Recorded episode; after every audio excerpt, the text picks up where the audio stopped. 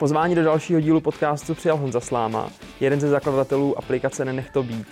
Jedná se o aplikaci, která pomáhá školám bojovat proti šikaně, pomáhá soukromému sektoru implementovat různá oznamovací opatření, která souvisí například s whistleblowingem.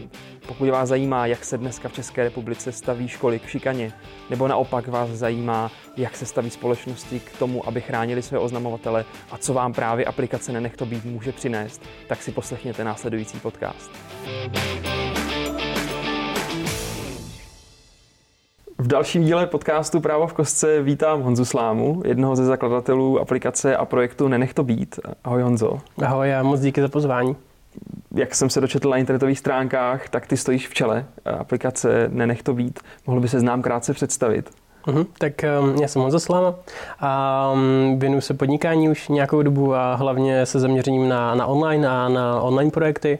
Začínal jsem v nějakých 12-13 letech s tím, že teďka mi je právě 22 a věnuju se primárně projektu Nenech to být. V zahraničí známeme jako spíš FaceUp.com, tam NNTB.cz nepropagujeme, a kdy fungujeme na principu takové online stránky důvěry, kterou aktuálně už využívá celkem asi 2000 klientů z řad škol, firem, samospráv a tak dále na oznamování řešení různého neetického jednání.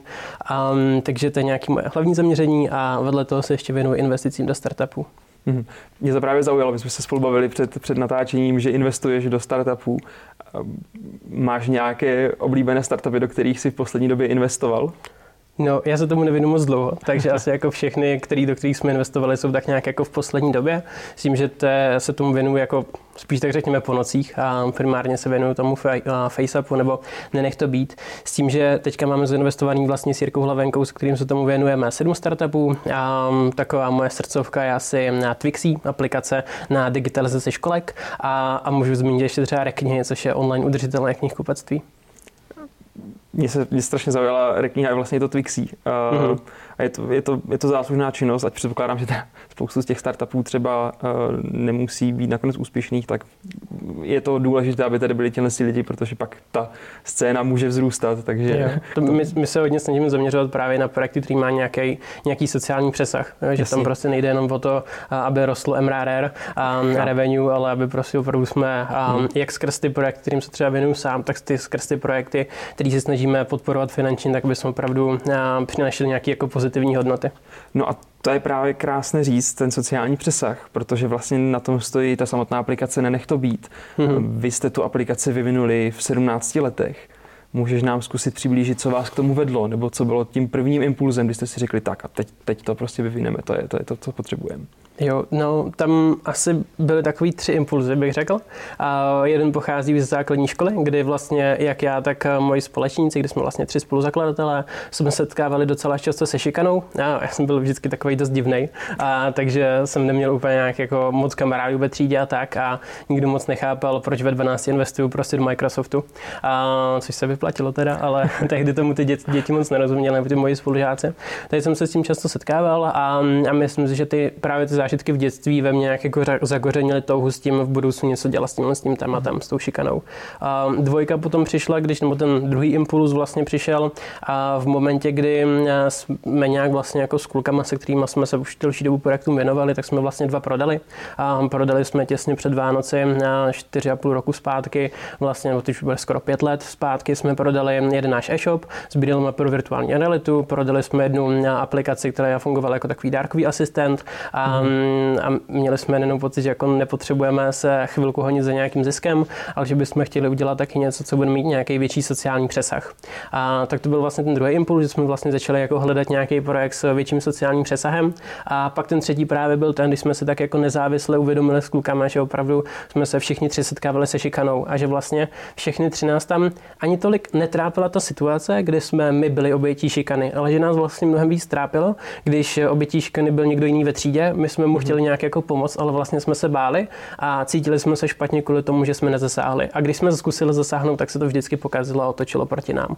A když jsme si uvědomili, že opravdu nezávisle na sobě 3 spolužáci na Gimplu se setkávali se stejnou situací, tak nás to nemotivovalo k tomu, aby jsme se tomu začali věnovat a pokusili si nějak pomoct. Takže spíš to bylo z toho, že jste byli ti sledovatelé té šikany v okolí. My jsme se setkávali s obojím, jak se šikanou vlastní, tak s tím, že jsme byli v té tzv. takzvaně mlčící většině. Nicméně třeba pro mě osobně vlastně to bytí v té mlčící většině bylo vlastně jako horší, než to, když se ty děti posmívaly mě. V té době, když to vlastně bylo tedy 5 roků zpátky, pokud dobře počítám, asi nějaké takovéhle nástroje neexistovaly, nebo vůbec jakým způsobem to třeba jako školy řešily? Jo, v Česku ještě pořád neexistují a v zahraničí už ano a nejspíš třeba ve Spojených státech existovaly už v době, kdy nás to napadlo. Já to víme jako konkrétní příklady a nicméně my jsme to jako tak nějak vymysleli, aniž bychom se inspirovali v zahraničí s tím, že jako české školy to typicky řešily přes fyzickou schránku. No, že někde na chodbě je nějaká jako fyzická schránka, do které ale nikdo nic nehodí, protože ideálně ještě u ředitelny, takže pan ředitel si všimne, že jste tam šli něco vhodit. A současně se to nedá nějak jako dál komunikovat s tím dítětem, můžou to vybrat spolužáci prostě. To je asi ten největší strach, jo, že ty to tam půjdeš hodit, ale nějaký tvůj spolužák si všimne, že jdeš k té fyzické schránce důvěry, něco tam vazuješ, tak potom z ní prostě to vytáhnou, začnou si s tebe dělat srandu. Takže ono v konečném stádiu ty fyzické schránky důvěry se nepoužívají a spíš i když jsme se bavili s metodiky prevence ve školách, to tam častěji našli třeba nějakou plesnivou svačinu nebo něco podobného, než nějaký jako vzkaz týkající se šikany. Rozumím. Já se k té šikaně ještě za chvilku dostanu. Já jsem se teď zastavil do té samotné aplikace Nenech to být. Moje původní otázka byla, jak moc bylo náročné vyvíjet tu aplikaci, jenomže ty si sám zmínil, že jste prodali e-shop, že jste už měli další aplikaci, to znamená, že už si s tím měl asi nějaké zkušenosti. Ale stejně se zeptám, bylo to těžké v těch 17 letech něco takového vyvinout? Jo, ta první verze tolik ne. Právě protože my jsme s klukama nějaký první mobilní aplikace publikovali, už nám bylo třeba 13-14 let, takže už jsme nějaké zkušenosti měli a navíc jsme všichni studovali programátorské gymnázium, takže jsme k tomu měli tak nějak blízko. Nicméně ona vlastně jako furt není hotová. Jo, jakože to je asi ta odpověď na to, jak složité to bylo, kdy vytvořit tu první verzi úplně jako nejprimitivnější možnou znamenali třeba 3 měsíce práce. Vždycky místo psaní si zápisku na počítači ve škole jsme programovali. Takže ono tohle tak složitý nebylo, ale od té doby už fakt uběhlo třeba necelých 5 let a my vlastně jako neustále programujeme, že už máme tým třeba nějakých 5 full-time programátorů, kteří se tomu stále věnují a často samozřejmě jsme šli do slepých uliček. Vytvořili jsme nějakou verzi, pak jsme zjistili, že to nebude fungovat. Pak jsme se rozhodli tvořit speciální verzi pro americký trh, taky to nefungovalo. Jo, pak jsme to různě zapojili zřizovatele, ministerstvo. Takže samozřejmě tam bylo jako takže vlastně jako víc času se spálilo ne na tom, co je teďka funkční, ale na těch slepých uličkách, které jsme vlastně zjistili, že nedávají takový smysl, jak jsme si původně mysleli. Nicméně stále vyvíjíme a stále, když se podívám na seznam všeho, co chceme dopracovat, aby to už opravdu nebyla jenom schránka důvěry, ale fakt jako 100% bezpečná, jednoduchá komunikační aplikace, skrz kterou můžou cílovky nebo cílové skupiny kdekoliv po světě řešit cokoliv se trápí a není jednoduché o tom mluvit osobně, tak k tomuhle cíli už sice máme nakorčeno dobře, nicméně stále tam celá řada různých dalších nápadů, jak to dělat. Jak komplexnější, tak ale současně jednodušší. My se teda to bavíme, že byly různé slepé uličky, že to nějak probíhalo, ten vývoj. Mohl bys nám teda zkusit představit, jak vypadala ta první verze té aplikace, co uměla a co umí ta aplikace dnes? Co umí teď asi bude trochu náročnější, ale co uměla tehdy. Tak tehdy to bylo čistě na šikanu, takže jsme čistě pro školy, pro děti šikana. A bylo to zkrátkom, že škola se zaregistrovala, my jsme měli nějaký e-mail na tu školu, přišlo dítě napsalo vzkaz, napsalo ji do našeho formuláře a my jsme tuhle zprávu odeslali vlastně na e-mailovou adresu toho metodika prevence v té škole. S tím, že vlastně tam nedocházelo k žádný další komunikaci, ten problém se nedal nějak řešit, ale bylo to vlastně o tom, že jsme tomu dítěti zajistili tu určitou anonymitu. Jo? Ne samozřejmě takovou tu jako nejvyšší možnou, ale opravdu nebylo tam zkrátka dítě nebo jméno toho dítěte. Takže to byl vlastně základ, čistě formulář a poslání e-mailu na e-mailovou adresu. Tím jsme začali. No to se nám zaregistrovaly nějaké první 100 škol a pak jsme to začali rozšiřovat, kdy teďka už to nevnímáme jako prostě online stránku důvěry, ale fakt jako komunikační platformu, kterou různí klienti používají různě. Jo? Máme jak ty školy, co nás stále využívají na šikanu a máme školy v Česku i třeba v Africe, v Americe, Kanadě a tak současně tam máme celou řadu firem, kde jsou firmy, co nás využívají jako etickou linku, whistleblowingový kanál a chtějí opravdu odhalovat neetické jednání. Máme firmy, co nás využívají jako HR nástroj na komunikaci se zaměstnanci ohledně vlastně čehokoliv se trápí. Jo, potom máme rozšíření do toho, že spousta klientů už se nám registruje kvůli zákonu o ochraně oznamovatelů, respektive Evropské směrnice o whistleblowingu a ti zase využívají celou řadu funkcí, kterými reagujeme specificky vlastně na tyhle legislativní povinnosti. A pak máme i firmy, co nás berou jako třeba podporu pro agenturní zaměstnance, kteří se mohou bezpečně na cokoliv zeptat ukrajinsky mluvícího ombudsmana například. A máme i firmy, co nás zvažují, jako že nás využijí na jako technickou podporu pro zákazníky, a to už je další rozšíření. A nebo teď třeba se bavíme s domovem pro seniory, že by vlastně skrz nás mohli komunikovat třeba děti vlastně jejich klientů. A jako to využití je hrozně jako široký. A my celou dobu vlastně jako snažíme stavět ten produkt už ani nejenom na jako o tom, že bychom měli konkrétní funkce, které chceme dělat, ale spíš na tom, že máme nějaké konkrétní linie produktové, které tlačíme. To jedno je naprosto jako jednoduchost, a aby jsme vždycky byli to nejjednodušší řešení na trhu. A už teď se nám stává, že k nám přecházejí vlastně velké nadnárodní společnosti, které používaly nějakou globální konkurenci, Global League, Navex třeba a tak, a přechází k nám kvůli jednoduchosti. A dvojka je zabezpečení, kdy zase nám to na jaký úrovni to tím máme jako end-to-end šifrováno, jak je tam zajišťována ta anonymita a tak, to je něco, co málo kdo dokáže napodobit. A trojka je customizace, kdy se snažíme právě, aby ten produkt byl upravitelný pro potřeby všech možných cílových skupin vlastně kdekoliv po světě, od Kanady prostě po Zimbabwe. A čtyřka potom je právě reakce na ten český zákon o ochraně oznamovatelů, který je teď specificky pro naše klienty hodně klíčový, a aby to nebylo jenom o tom, že je to nějaký oznamovací kanál, ale i monitoring zákonných lhůt a tak dále a tak dále. No, já jsem až překvapen, kolik toho vlastně ta aplikace zvládne, nebo na koho všechno míříte. Já jsem opravdu žil jako v představě, že spíše je to primárně ta šikana a potom teď právě chystaná ochrana oznamovatelů, to znamená nějak jako personální problémy na pracovišti, ale mně se vlastně ukazuje se, že ta komunikace je prostě strašně důležitá úplně v jakékoliv oblasti, zvlášť když může být nějakým způsobem anonymní nebo jako utajená.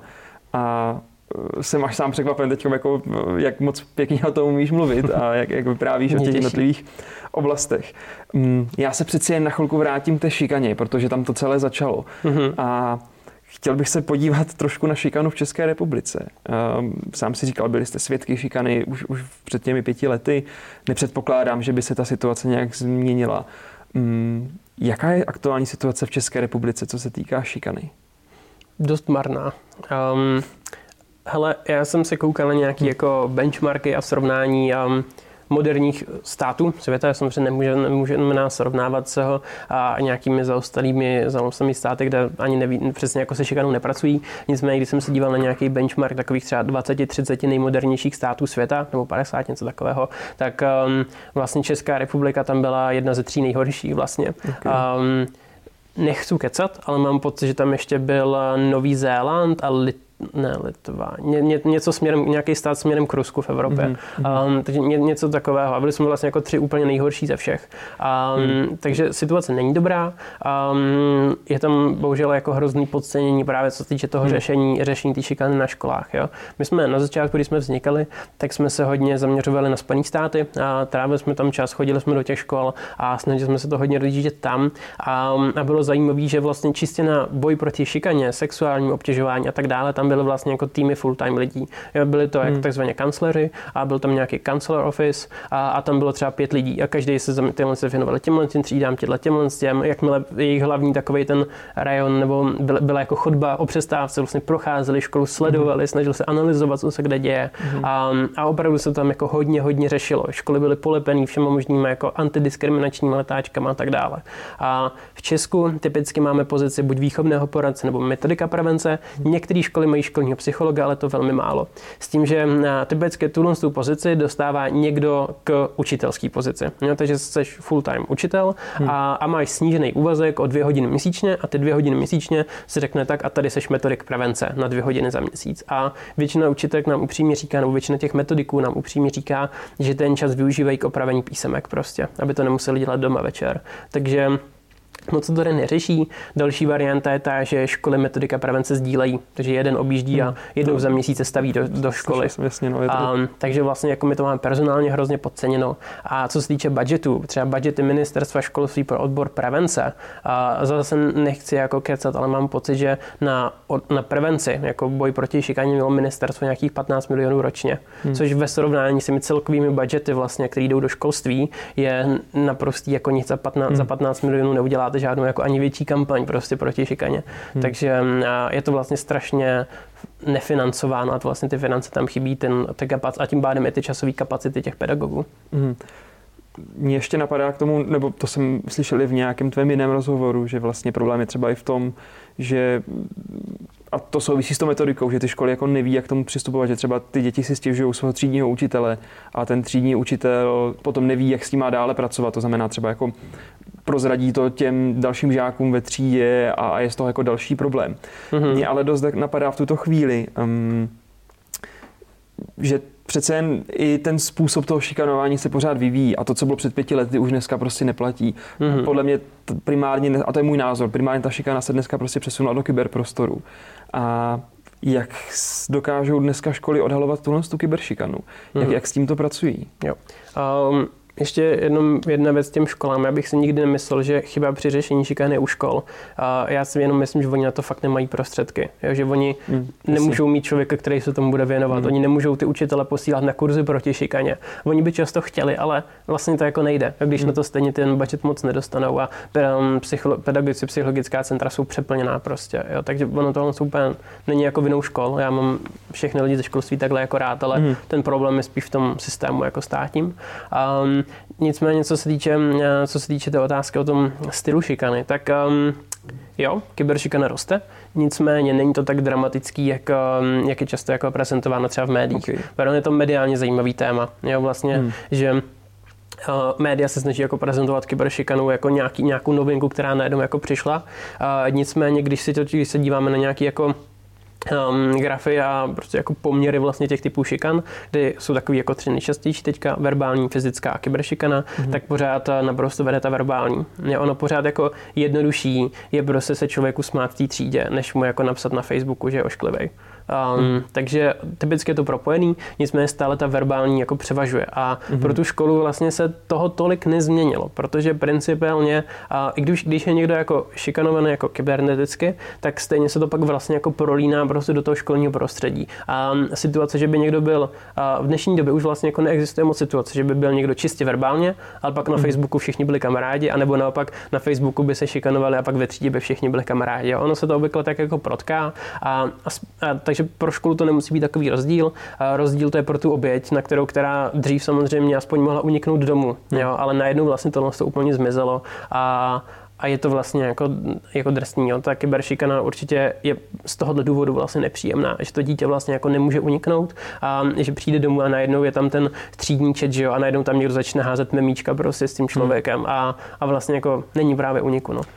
To mě děsí strašně tohle z toho i představovat třeba vůči vlastním dětem do budoucna, že prostě dneska ty děti žijou v tom kyberprostoru a nemají v podstatě nikde možnost se prostě proti tomu schovat. A hlavně... Mark Zuckerberg to tam musel celý všechno přesunout teďka.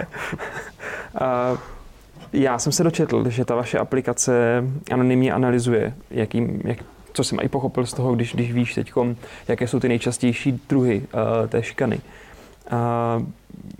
Máš nějaký třeba konkrétní příběh, ve kterém ta aplikace pomohla, jakou šikanu pomohla vyřešit? Když to bude konkrétní, budu jenom rád.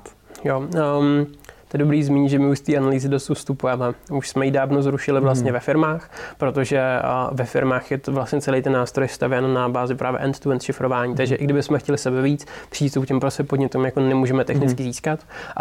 A u škol vlastně to postupně taky jako dost omezujeme a tím, že chceme teďka na backendu celou tu platformu jako propojit, tak vlastně už nebudeme moc analyzovat ani tu školní šikanu. Aby to fakt, zabezpečení pro nás trošku důležitější než nějaký tiskový zprávy z daty. Takže do toho trošku odcházíme. Konkrétní příklady se k nám dostávají hlavně po té, co nám to jako někdo řekne. Jo, školy nám napíší děti,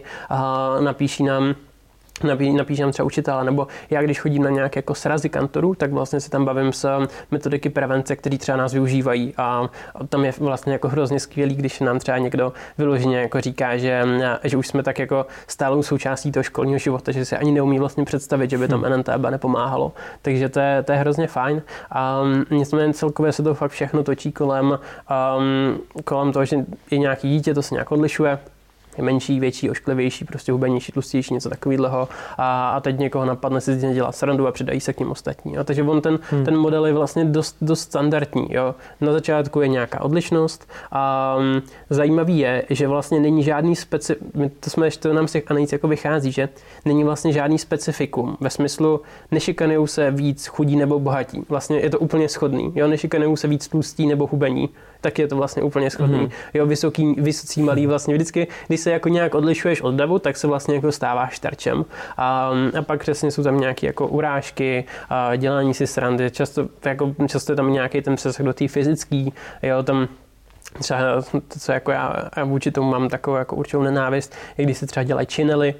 Činely třeba znamená, že když sedíš a svačíš, tak někdo za tebou přijde a takhle ti spleskne prostě hlavu přes uši. Tak to je fyzická šikana, která je určitě nepříjemná. Často se tam můžeme setkat v rámci té fyzické s tím, že třeba se vyhazují dětem věty do koše. Takže někdo vezme prostě pouzdro a začne házet propisky do kontejneru a sleduje si ty jako budeš se nějak bránit, nebudeš, ty děti se nebrání, prostě počkali, co tam všechno vyhází. Aktovky se prostě vysypou do odpadkových košů a takové věci. Takže to je samozřejmě nepříjemný. A teďka jako v reakci na u toho Facebooku často prostě jako nebo té kyberšikany často ten přesah právě do toho, že vznikají facebookové skupiny určené na pomlouvání dané osoby a to je nejhorší, když ta holka nebo kluk, to je jedno, teď jsem si zrovna vzpomněla konkrétní příklad jedné mojí kamarádky, když oni vlastně jako vědí, že ta skupina je, ale nemají do ní přístup a jediný co tak třeba spolužečky jim ukážou, hele, co tam tenhle jsem poslal a ty víš, existuje skupina, která je vyloženě zaměřená na pomlouvání mé osoby, ale nevíš, co tam je a nebo když vznikají facebookové stránky jako fake profily té dané osoby a jako vydávají se za tebe, ale dělají si z tebe za samotného srandu. A pak samozřejmě nahý fotky. Jo, když prostě nějaká slečna, to je fakt nejdramatičtější, když nějaká slečna pošle nahou fotku jako někomu, kdo si myslí, že se jako komu si myslí, že se líbí a on to z ní jako vytáhne, což prostě jako nám třeba, když už jsme starší, no, přijde jako divný takhle jako jen tak poslat, ale pro ty holky nad tím tak nepřemýšlí, když jim je prostě 12, 13, prostě se vyfotí, jo, protože mají velkou radost, že o ně někdo projevil zájem. Pošlou nahou fotografii a jakmile ta nahá fotka vlastně jako obletí školu, tak pak se stanou strašnou jako obětí šikany. A to, jak ty děti dokážou být zlí, to, že na ní opravdu dokážou křičet prostě přes chodbu, že je děvka a tak, to je vlastně jako hrozně drsný.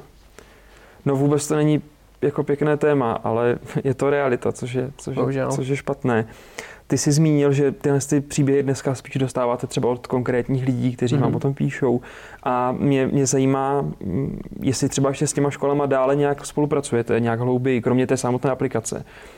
Dokážu představit, že ne každá škola bude chtít to právě sdílet s nějakým externím subjektem, budou to chtít řešit interně. Tak jak se stavíte k tomuto? Máte nějakou další spolupráci, nebo hlubší spolupráci se školama? Ale v Česku to máme tak, že v Česku jsou takové jako dvě cesty, jak se tohle snažíme. Jedno je, že máme kromě firmy FaceUp Technology, která vlastně tímhle stojí, tak máme ještě nadační fond Nenech to být, který vlastně se věnuje čistě osvětovým a preventivním aktivitám. Děláme videa s youtuberama, teď budeme zakládat TikTok, máme Instagram, prostě chodíme různě na festivaly, děláme třeba přednášky pro školy a tak. A to se právě snažíme financovat i vlastně z toho, že z té firmní verze a z toho, že teďka prodáváme ten oznamovací kanál firmám, vždycky část vlastně těch příjmů jde právě na podporu tohoto nadačního fondu. Takže to je nějaký jako jeden přesah a plus o co jsme se snažili, tak jsme se snažili o to mít rozšířenou verzi a vlastně jako té naší platformy, kde přesně byla jako psychologická podpora pro školy a tak dále. Tam už bylo placené, kde vlastně ta základní verze je pro školy zdarma. Zase ten ideální model pro nás je ten, že firmy se nám registrují často, protože právě se rozhodují pro nás, jelikož chtějí nějak jako podpořit taky dobrou věc a díky tomu, že se nám registrují firmy, která nám platí, tak školy to následně mají vlastně zadarmo tu základní verzi, ale vedle té základní jsme zkoušeli mít rozšířenou, kde právě jsme do toho započítávali vlastně jako čas psychologických poradců a tak dále. Nicméně tu ty české školy moc nevyužívají. Tady si to fakt chtějí řešit spíš jako sami na svém písečku.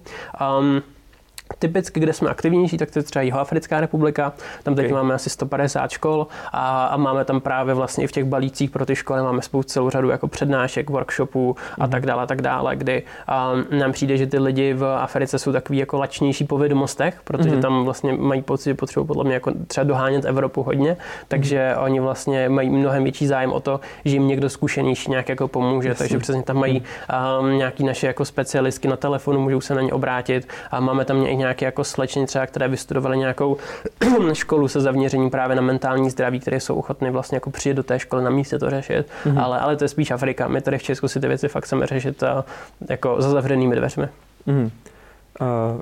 Já si myslím, že to k té šikaně bylo moc krásně shrnuto. Já jsem si to myslel, že to ty české školy nebudou chtít moc řešit jako externí, přece jen je to dost citlivé téma a úplně to chápu a respektuju to. Možná poslední otázka. Zkoušeli jste třeba nějak komunikovat se státem, že byste zavedli nějaký jako jednotný ohlašovací program pro všechny školy, třeba s ministerstvem školství, něco takového? Ta snaha dlouhodobě byla. Byla? No, takhle, my jsme, když jsme začínali, tak byla v čele ministerstva paní Kateřina Valachová, a ta nás extrémně podporovala a ona nám pomohla hrozně moc. Jo, jakože nechci se přiklánit na stranu jakýhokoliv politika, ale zrovna Kateřina Valachová, kdyby nebylo Kateřiny Valachové, tak prostě neexistujeme. No, ta nás podpořila tak jako razantně, nám to dala hroznou motivaci a tak nějak nás to jako vystřelilo mezi první školy. A i od ní i právě byla nějaká jako vize, že vlastně když začínáme, že to je jako nějaký pilot, že necháme prostě pár měsíců a po těch pár měsících vlastně vymyslíme, jak to systémově vlastně zařadit do České republiky. Takže jako by vyloženě třeba Česká republika to od nás nějak jako odebírala, implementovala to do škola, tak. A ona v tom byla velmi aktivní. Pak vlastně rezignovala kvůli nějaké korupce na ministerstvu, něco takového. Přišel pan minister Plaga a pan minister Plaga nás od té doby úspěšně ignoruje. Jakýkoliv žádosti o dotace třeba, který jsme jako tam je zajímavý, že to, že vlastně ze všech iniciativ na poli boje proti šikaně v Česku máme největší výsledky.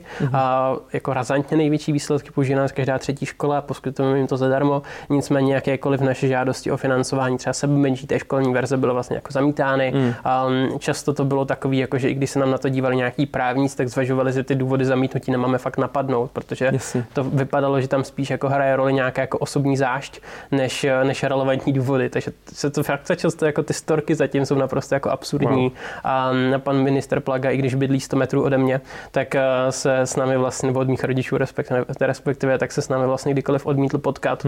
A my jsme neměli tu možnost toho jeho fungování vlastně na úřadě ani jako příležitost se nějak osobně pobavit o něčem. A teď je zajímavý, že nám dokonce vlastně ministerstvo školství sebralo záštitu, což je něco, co jsme měli několik let, a aby jsme to měli jakože štempl, že jo, jako ministerstvo nás podporuje, tak jsme taky vznikly vlastně impulze ministerstva trošku, ale pár měsíců zpátky nám ji odebrali. Takže my už teď si fakt říkáme, že podporu od státu nepotřebujeme a že rosteme hlavně v tom soukromém sektoru, ve firmách, v samosprávách. Teďka už ten dodáváme ten systém v zahraničí, už jako máme mnohem víc platících klientů mimo Česko než v Česku a českým školám se budeme snažit pomáhat zadarmo a nebudeme očekávat, že nám to český stát asi někdy vrátí. A myslím si, že to je ten nejlepší model, když víme, že zvládneme i ty neziskové aktivity financovat sami. Je to asi nejistější varianta, osud je ve vašich rukou, takže to dává smysl. Já si myslím, že můžeme plynule přejít právě do toho soukromého sektoru. Mohl bych tě poprosit, a teďko máš možná trošku reklamní okénko i pro sebe, jak můžete tedy těm firmám konkrétně pomoci, jak ta spolupráce s vámi vypadá, co jim můžete nabídnout konkrétně? Jo. No tak my zkrátka poskytujeme webstreamingovou platformu nebo komunikační platformu, online schránku důvěry, jak se to nazve, kterou typicky u nás firmy využívají ve třech základních směrech nebo ze třech základních důvodů. Ten jeden je jako takový HR nástroj na podporu zaměstnanců. Ještě doplním, některé firmy všechny ty tři směry spojí do jednoho, což je za mě samozřejmě ideální. Jeden ten směr je HR nástroj nebo taková HR schránka důvěry právě na podporu zaměstnanců, kteří se můžou na cokoliv zeptat, s čímkoliv se směřit, můžou napsat nějaké jako dobrý nápady, prostě zlepšováky, mají různé otázky, něco jim trošku nesedí, mají nějaké jako třeba věci, které jim nesedí na firemní kultuře, případně to může jít samozřejmě i do nějakých jako větších problematik, jako se sexuálním obtěžováním, prostě s nějakou diskriminací a tak. To je primárně HR tool, kdy na jedné straně je ta osoba, kterou něco trápí, na druhé straně typicky bývá HR manažer, personalista, s kterým oni můžou komunikovat, zaměstnanec je v anonymitě, dokud si nerozhodne sám vystoupit. To typicky bývá poté, co zjistí, že opravdu ze strany toho HR manažera je nějaký jako pozitivní přístup a vlastně skrz tu naši platformu to můžou bezpečně vykomunikovat a nemusí se to ani jako nutně vyřešit, ale primárně ten zaměstnanec dostane signál, že to někdo v té firmě vlastně chce řešit. Což je často klíčovější než vlastně vyřešení toho jeho trápení. Vlastně to, že ví, že někdo mu naslouchá. Takže to je jedna linka. Druhá linka klasicky jako stopbowingový channel. Jo, ještě takový ten prodejní argument, tý první je prostě snižování fluktuace. Jo, jako lidi z firm odchází, obvykle mají nějaký důvod. Firmy se to často dozví až na exit interview, na nějaký diskuzi potom, prostě to dají výpověď. A v horším případě se to často dozví z třeba nějakých jako platform na hodnotení zaměstnavatelů. Jo, to vím od našich klientů, že to je ta nejhorší situace. Takže díky NNTB mají možnost se to dozvědět včas a ještě nějak jako zareagovat a vlastně udržet toho člověka ve firmě. Dvojka je zkrátka jako stopbowingový nástroj, vlastně do čehož nás hodně namotivovali naši partneři a vlastně ten úplně první, s kým jsme to začali řešit, bylo Ernst & Young, kde vlastně lidi z vedení EY už před asi 2 roky zpátky, 1,5 roku zpátky, věděli, co děláme ve školách a přišli za náma s tím, že nám řekli, hele hoši, víte, že dost možná máte nejpoužívanější whistleblowingovou platformu ve střední Evropě a my, co je whistleblowing? Tak nám to jako nějak jako vysvětlili a vlastně začali jsme zkrátka nabízet firmám na odhalování nekalostí od nějakých krádeží, podvodů, cokoliv, tak jak doteď fungovaly etické linky, které ale nikdo nepoužívá, tak my jsme to převedli do webového rozhraní, který umožňuje jak text, tak hlasový podání, vlastně přílohy, cokoliv a ku podivu to lidi najednou používají.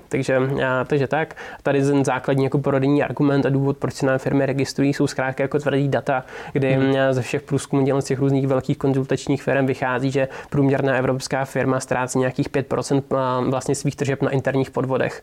Okay. Pokud zabráníte jenom jako trošku tomuhle, aby se to dělo, tak vlastně můžete jako ušetřit strašně moc peněz. I kdyby to byl čistě jako preventivní signál a takový trošku výstraha a ty lidi se vlastně v návazně na to rozhodnou vlastně to neetické jednání nekonat. Takže to je jako druhá linka. A pak třetí linka, která nám samozřejmě hraje do karet, je Evropská směrnice o whistleblowingu, která byla schválena roku 2019 na moje narozeniny a vlastně jako řekla všem jako firmám a celý řadě dalších jako organizací a příspěvkových a tak dále, že se musí whistleblowingu začít věnovat, musí zavést nějaké systémy vlastně na oznamování a tak a začíná platit od 17. prosince s tím, že na to navazuje, že český zákon o ochraně oznamovatelů, který ještě není schválený teda, naši politici místo schvalování museli rozdávat zmrzlinu v předvolební kampani, tak jsme samozřejmě zvědaví, kde se vlastně nová sněmovna k tomu dostane.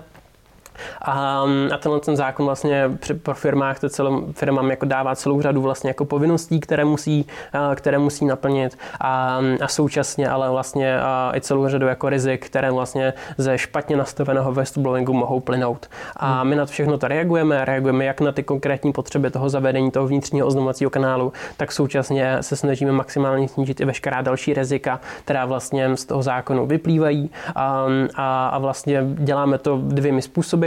Jeden způsob je ten, že to poskytneme tu naši službu přímo klientovi, který využije naše technické řešení na oznamování a my mu to všechno tak jako pokryjeme, máme tam nějaké automatické hlídání lhůt a celou jako další takových jako vychytaných funkcí, které na ten zákon reagují a on už si to pak nějak sám jako spravuje, má svoji vlastní pověřenou osobu, tvoří si vlastní dokumentaci, která třeba vychází z našich vzorů nebo něco podobného. Tak to je jedna varianta a druhá varianta, kterou třeba osobně mám trochu radši, je když vlastně se tomu věnujeme společně s našimi partnery. My máme nějaké partnery z advokátní kanceláří, konzultačních služeb a vlastně společně to řešení těm klientům poskytujeme. My do toho dáme tu technikály, to, že to prostě jako technicky funguje a ty oznámení skrz nás kvalitně prochází a naši partneři právě z advokátek nebo poradenských firm poskytují vlastně toho prošetřovatele, pověřenou osobu, vytvoří nějaké interní směrnice a tak dále. Jasně. Takže to je za mě úplně ideální symbioza a vlastně to takhle to těm firmám poskytujeme. To je super. Ty jsi mi vlastně docela krásně nahrál do karet, když jsi řekl, že od roku 2019 tady máme tu směrnici o whistleblowingu a já si myslím, že právě to muselo spustit docela velkou lavinu nějakých jako nových poptávek, protože já to trošku vnímám, že takové jako GDPR 2.0, protože se o tom píše posledního půl roku, jestli se nemýlím, jako v nějaké větší intenzitě, protože ta účinnost té směrnice se blíží, nebo spíš ta lhůta pro tu implementaci se blíží. Zaznamenali jste větší počet poptávek po tom, co se o to začalo více psát? My nezaznamenáváme větší počet zaregistrovaných firm, to naopak utlumuje, protože oni, nebo vůči třeba dřívějšku, protože oni raději jako někdy čekají na tu finální verzi, což je trošku zbytečný, protože jako my to stejně máme jako už vytvořeno, prostě takže víme, že budeme reagovat celkem jako snadno na jakýkoliv případní úpravy, které se snad nestanou, ale kdyby se děli, tak to jako všechno zvládneme. Nicméně některé firmy lehce vyčkávají a vlastně jako říkají se, hele, počkáme ještě, až se to dá finální odkladna, pak se zaregistruje. registrujeme. Takže počet registrací to zase až tak zásadně neovlivnil, že by to jako nějak naboostoval nahoru. To samozřejmě boostuje nahoru je počet lidů a zájemců o konzultace, zájemců o třeba náš e-book, jo, takže už prostě jako náš e-book si stáhli stovky firem a mám pocit, že třeba jako ve fázi nějakého jako rozkomunikování nebo rozjednání máme třeba 300-400 klientů, něco takového, kteří už třeba s námi měli nějakou úvodní konzultaci, takže nám se jako nabalují ty firmy, které to nějak jako zajímá ta tematika a vyčkávají vlastně ještě, jak se ta legislativní situace bude posouvat. Okay. Určitě se zvýšilo množství těch partnerů, když jsme oslovovali před rokem nějaký advokátní kanceláře, jestli s náma chtějí spolupracovat, tak obvykle říkala, hele, ještě to neřešíme. Teďka jsem před cestou semka jsem psal mojí kolegyni Andreji, která vlastně se věnuje u nás právě všem legal věcem a spolupracím s advokátními kancelářema a ta říkala, že už se z toho může pomalu jako zbláznit, kolik toho je a že už vlastně ideálně bychom ani neměli hledat další, protože jich tak nějak jako chodí sami všichni. Takže tam určitě ta poptávka se zvedá. No. Takže my z toho samozřejmě máme radost a je to fajn a je super, když vidíme, že to naše řešení, které jsme fakt jako 5 let vyvíjeli, má najednou ještě nějaké jako další využití. Já jsem taky rád, že se o tom mluví, že tady máme zase právní oblast, která nějak jako otevírá otázku pro nějaké diskuze, pro hledání nějakých nových problémů nebo třeba nedostatků ve společnosti. A to je můj další dotaz. Už se blížíme pomalu ke konci. To mě skoro až mrzíte. Nemyslíš si, že celá ta oblast toho whistleblowingu, protože do toho prostě teď vletí spoustu společností. Začnou to prostě řešit, protože jestli dobře vím, tak ty podmínky jsou od 25 zaměstnanců. Bude to fakt jako velké množství společností. Nemyslíš, že to třeba otevře nějakou pandořinu skříňku ve stylu, že se prostě objeví problémy, které tady prostě společnost doposud neřešila. Že se prostě ukáže, že 90% zaměstnanců, teď střílím, je prostě šikanována na pracovišti nebo že si prostě ulívá finanční prostředky a tak dále. Myslíš si, že něco takového může stát? Já bych nečekal nějaký nárazový, nějaký jako strmý nárůst. Jo, něco ve smyslu přesně, že by jako najednou se ukázalo, že jsme vlastně úplně rozvrácená společnost, sexuální obtěžování trpí 99% zaměstnanců, se asi jako úplně nestane.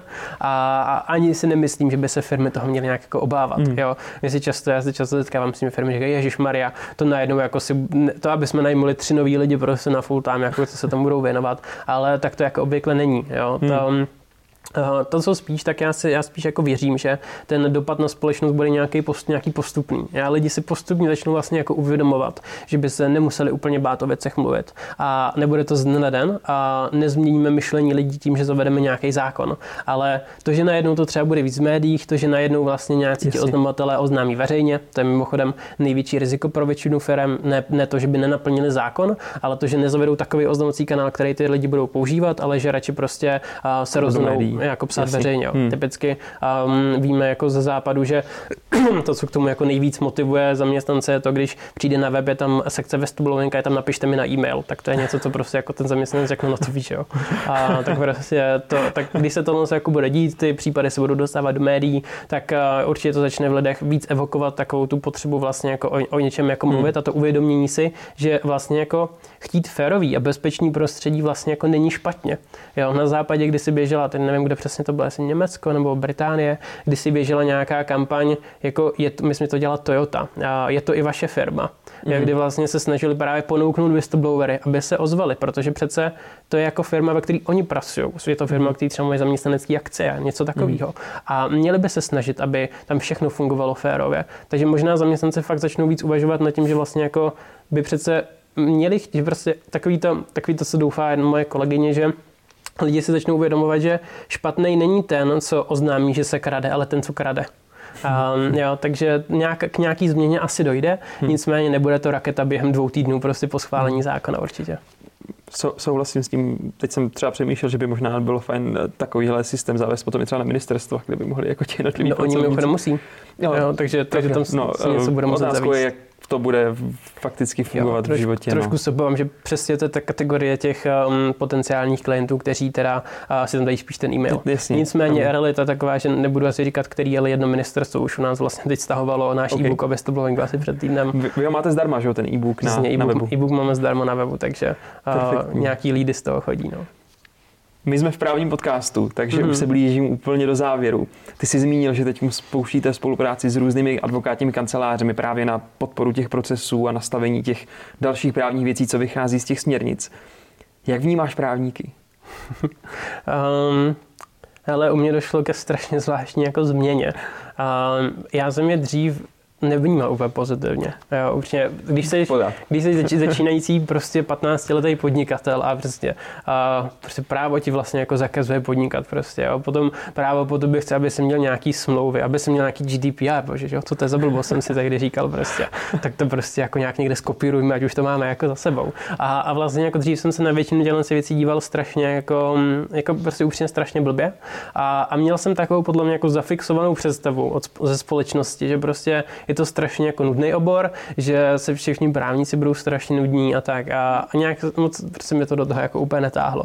A pak vlastně jako došlo k té realitě, kdy já jsem i dříve jako třeba komunikace s naší advokátní kanceláří nechával na kolegovi, protože jsem říkal, že vlastně jako ani nevím vůbec, o čem tam ty lidi budou mluvit. Jo.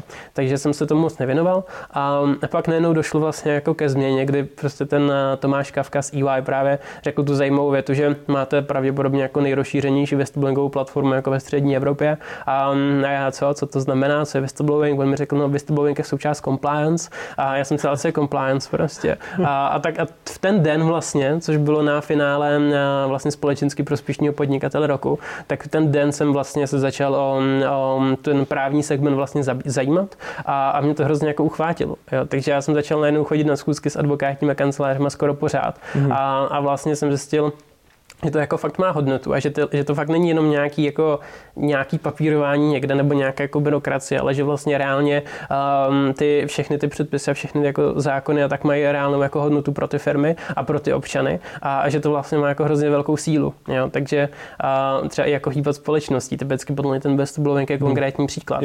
A ono v konečním stádiu je to GDPR, kdyby se z toho neudělala taková mediální bublina, tak vlastně jako tu hodnotu fakt má. Takže já jsem vlastně minulý týden jsem byl s jedním právníkem na obědě a teďka vlastně pořád chodím ideálně s právníkem na obědy a vlastně jako mě to hrozně baví a snažím se do té problematiky jako víc a více dostat. A i když mě to samotného trošku jako děsí, tak asi měsíc, dva zpátky jsem právě někomu říkal, že kdybych nestudoval programování, což jsem dřív studoval, tak kdybych se měl teďka rozhodnout, že navážu na nějakou novou kariéru, tak bych možná i šel jako studovat právo. Což je moc krásné, protože já tomu úplně přesně naopak. Já jsem si jak říkal, že kdybych nestudoval práva, tak bych šel právě dělat programování. Já bych to takto krásně zakončil. Ty jsi to moc hezky řekl, turnover v hlavě, že jsi vnímal negativně právo a teď vlastně vnímáš pozitivně, což je strašně super.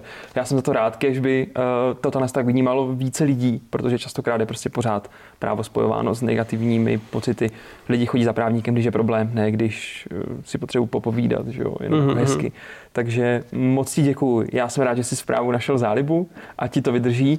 Přeju celému, nenech to být, ať se mu daří, ať roste dál. Všechny palce, co mám, držím. Doufám, že to všechno vyjde. A třeba se ještě někdy potkáme. Měj se moc hezky. Určitě. Moc děkuji za pozvání. Bylo to fajn. Ahoj. Čau, čau.